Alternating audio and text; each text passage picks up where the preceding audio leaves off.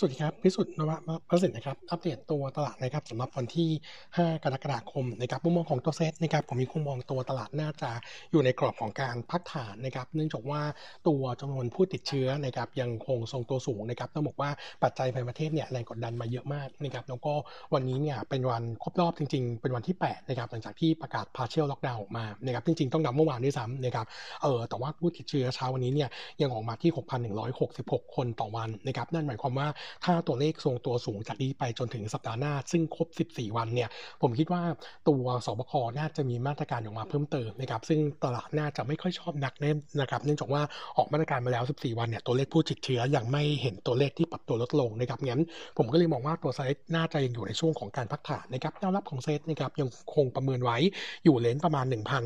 เอ่อ หนึ่งพันห้าร้อยยี่สิบเก้า จุดนะครับเนื่องจากว่ามุมมองผมเนี่ยผมมองตัวเซตยังอยู่ในกรอบที่เป็นไซด์เวย์อัพนะครับงั้นไซด์เวย์อัพเนี่ยที่แน่ชัดก็คือเซ็ตต้องไม่เห็นโลใหม่โลโลเก่าที่ใกล้ๆนี้ก็คือ หนึ่งพันห้าร้อย นะครับกับอีกจุดหนึ่งก็คือหนึ่งพันห้าร้อยยี่สิบเก้าผมเลยคิดว่าตัวเซตถ้าลงมาแถวหนึ่งพันห้าร้อยยี่สิบเก้าเนี่ยยังถือว่าอยู่ในกรอบอยู่นะครับแต่ต้องบอกว่าตอนนี้เนี่ยคนที่มอง Technical View เนี่ยส่วนใหญ่มองเป็นสองฝั่งนะครับเออฝั่งนึงเนี่ยมองเซตอยู่ใน Sideway Up เหมือนผมนะครับอีกกลุ่มนึงเนี่ยก็คือกลุ่มที่มองเซตเนี่ยจบแล้วนะครับแล้วก็จะลงมาพักฐานใหญ่นะครับซึ่งถ้าเป็นแบบนี้เนี่ยเซตจะต้องมีโลต่ำกว่า หนึ่งพันห้าร้อย นะครับผมก็เลยมองว่าเออในมุมมองผมเนี่ยถึงแม้ว่าจะดูเสี่ยงนิดนึงแต่ว่ามันมีจุดที่เป็นจุดหนีนะครับก็คือแถวหนึ่งพันห้าร้อยยี่สิบเก้า กับ หนึ่งพันห้าร้อย จุดถ้าหลุดเมื่อไหร่เนี่ยตัวเซตจะเข้าสู่การพักฐานใหญ่นะครับซึ่งยังมีไทมิ่งที่จะเห็นการปรับพอร์ตได้อยู่เหมือนกันนะครับงั้น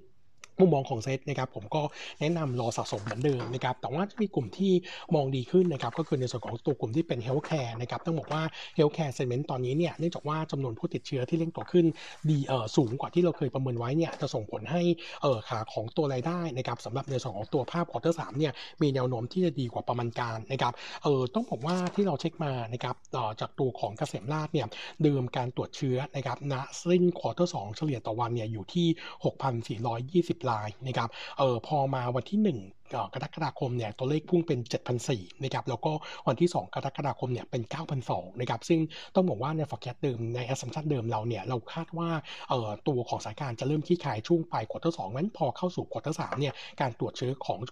โรงพยาบาลเกษมราษฎร์เนี่ยจะตกลงเยอะนะครับเหลือแค่ หนึ่งพันสามร้อย คนต่อวันงั้นถ้าดูจากตัวเลขณปัจจุบันนี้นะครับเราก็เลยประเมินว่าถ้าสมมติว่าตัวเลขการตรวจเชื้อเฉลี่ยต่อวันในควอเตอร์สามขยับขึ้นเป็น สามพัน ซึ่งสูงกว่าที่เราทำไว้ หนึ่งพันสามร้อย เนี่ยจะมีอัพไซด์ของตัวนิ่งในควอเตอร์สามนะครับ ยี่สิบห้าเปอร์เซ็นต์ แล้วก็อัพไซด์ของตัว bottom line ทั้งปีที่ ห้าเปอร์เซ็นต์ นะครับแต่ถ้าออกมาเป็น best case ดีที่สุดเลยนะครับก็คือตัวเลขเนี่ยการตรวจเชื้อไปเทียบเท่ากับช่วงของควอเตอร์สองนะครับ earning ควอเตอร์สามเนี่ยจะมีอัพไซด์สูงถึง เจ็ดสิบเจ็ดเปอร์เซ็นต์ แล้วก็ earning ทั้งปีจะมีอัพไซด์ประมาณ สิบเจ็ดเปอร์เซ็นต์ งั้นโทนโดยรวมต้องบอกว่ากลุ่มโรงพยาบาลเอกชนที่มีการรับตรวจนะครับในส่วนของตัวเชื้อโควิดเนี่ยเอ่อตัวเลขค่อนข้างดีมากนะครับเราก็เลยยังคงแนะนำเทรดดิ้งตัวของเกษมราษฎร์แล้วก็อีกตัวนึงคือจุฬารัตน์จุฬารัตน์เนี่ยเดิมผมเคยคอเทคโปรฟิตไปนะครับแต่ต้องบอกว่าเอ่อตัวพื้นที่ของจุฬารัตน์ที่อยู่เนี่ยอยู่ในโซนกรุงเทพฝั่งตะวันออกนะครับซึ่งไปใกล้เคียงกับพื้นที่สมุทรปราการก็คือแถว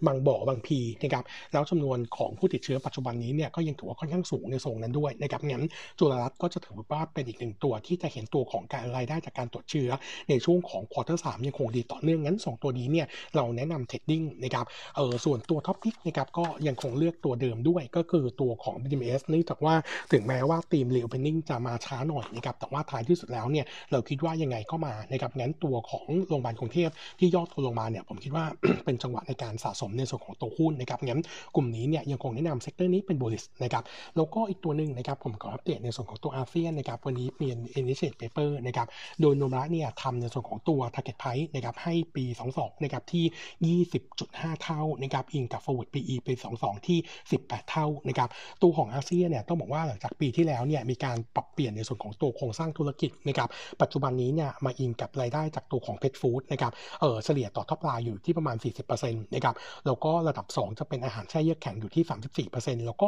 รองลงมาเนี่ยเป็นอาหารสัตว์น้ำที่ สิบห้าเปอร์เซ็นต์ แล้วก็เอ่อตัวธุรกิจทูน่าที่ สิบเปอร์เซ็นต์ นะครับเออธุรกิจของอาเซียนต้องบอกว่าตอนนี้เนี่ยทั้ง ตัวของ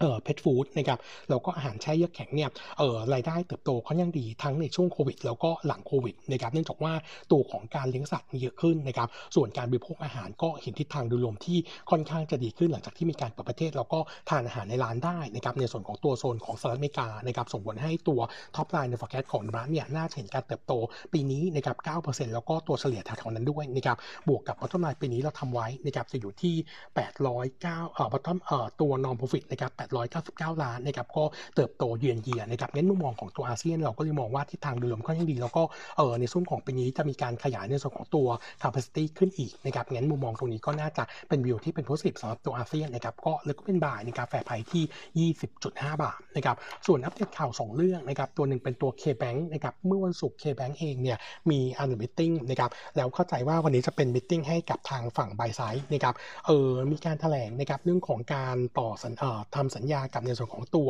เมืองไทยประกันชีวิตนะครับฉบับใหม่นะครับโดยมีระยะเวลาเอ่อสิบปีนะครับแล้วก็ตัวของ K-Bank จะมีการรับค่า asset fee เข้ามา หนึ่งหมื่นสองพันเจ็ดร้อย ล้านถ้าคิดตลอดอายุสัญญาสิบปีเนี่ยเฉลี่ยต่อปีประมาณเกือบๆ หนึ่งพันสามร้อย ล้านนะครับถ้าหักแท็กนะครับก็จะอยู่ที่ประมาณสักหกร้อยสามสิบล้านบาทต่อปีนะครับเราก็มองว่าจะเป็นอัพไซด์ของ earning ปีสองพันยี่สิบสองนะครับอยู่ที่ประมาณสัก สองเปอร์เซ็นต์ สัญญานี้เนี่ยจะเริ่มใช้จริงก็คือหนึ่งมกราคมปีสองพันยี่สิบสองนะครับซึ่งตอนนี้เนี่ยรอในส่วนของการโหวตของที่ประชุมผู้ถือหุ้นก่อนนะครับงั้นมุมมองของ K-Bank เนี่ยเราก็มองเป็น positive view นะครับยังคงแนะนำเป็น top pick คู่กับแบงก์กรุงเทพนะครับแฟร์ไพรซ์ที่หนึ่งร้อยเจ็ดสิบห้าบาทเพียงแต่ว่าตัวของ K-Bank ต้องบอกว่าเมื่อสัปดาห์ที่แล้วที่มีแรงเก็งกำไรแล้วก็มีประเด็นข่าวนี้เข้ามาเนี่ยเออตลาดน่าจะคาดหวังมากกว่านี้งั้นตัวของราคาหุ้นเนี่ยอาจจะเห็นดาวไซด์ลงมาเล็กๆนะครับแล้วถ้าวันนี้ตลาดพักฐานน่าจะเห็นการอ่อนตัวลงมาด้วยนะครับอีกตัวนึงนะครับอัปเดตตัว อาร์ บี เอฟ นะครับเออนุมะมองเป็น positive นะครับหลังจากที่ตัว อาร์ บี เอฟ แจ้งว่านะครับได้รับอนุญาตเอ่อลงสกัด ซี บี ดี แล้วก็ ที เอส ซี แล้วนะครับถือว่าเป็นรายแรกในส่วนของตัวการทำแบบเชิงพาณิชย์ในไทยนะครับแล้วก็นุมะมองว่าน่าจะได้รับอนุญาตการเพาะปลูกในช่วง หนึ่งถึงสอง เดือนนี้งั้นปีนี้เนี่ยอาจจะได้ หนึ่งถึงสอง ครอบนะครับแต่เบื้องต้นเราคิดว่าน่าจะได้สักหนึ่งครอบก่อนนะครับเออใน forecast ของนุมะสำหรับตัว อาร์ บี เอฟ เนี่ยต้องบอกว่านุมะเนี่ยใส่ใน assumption ไปแล้วนะครับสำหรับตัวรายได้ปีสองพันยี่สิบสองนะครับ assumption ของเราก็คือใช้พื้นที่เพาะปลูกทั้งหมดเนี่ยห้าร้อยไร่นะครับแล้วก็ยิวของดอกแห้งเนี่ยอยู่ที่หนึ่งร้อยยี่สิบกิโลกรัมต่อไร่นะครับส่วนสาร ซี พี ดี อยู่ที่ห้าสิบห้าเปอร์เซ็นต์ นะครับเอออันนี้เนี่ยทำได้ประมาณสักเออสองขอบนะครับแต่ถ้าสมมติว่าขยับเป็นสามขอบได้นะครับจะทำให้ตัว upside ของ bottom line ปีสองพันยี่สิบสองเนี่ยมี upside สิบเจ็ดเปอร์เซ็นต์ หรือถ้าเพิ่มสัดส่วนพื้นที่การเพาะปลูกนะครับจากปัจจุบันห้าร้อยไร่ใน forecast เราเป็นเออบวกไปทุกๆสองร้อยห้าสิบไร่เนี่ย upside ของ bottom line ก็จะอยู่ที่ประมาณ สิบเจ็ดเปอร์เซ็นต์ นะครับตรงนี้ก็น่าจะทำให้ตัวของราคาหุ้นเนี่ยยังปอนเป็น sentiment เชิงบวกแต่ด้วยตัวราคาหุ้นที่เราคิดว่าน่าจะพายอินจากเรื่องนี้ไปบ้างแล้วนะครับเพราะว่าปัจจุบันนี้ราคาหุ้นเทรดกัน forward พี อี ปีหน้าเนี่ยสี่สิบห้าเท่ามองของเราก็เลยแนะนำเพียงแค่ Neutral นะครับแฟร์ไพรซ์ที่ ยี่สิบจุดแปด บาทนะครับแล้วก็ขออัปเดตนะครับในส่วนของตัว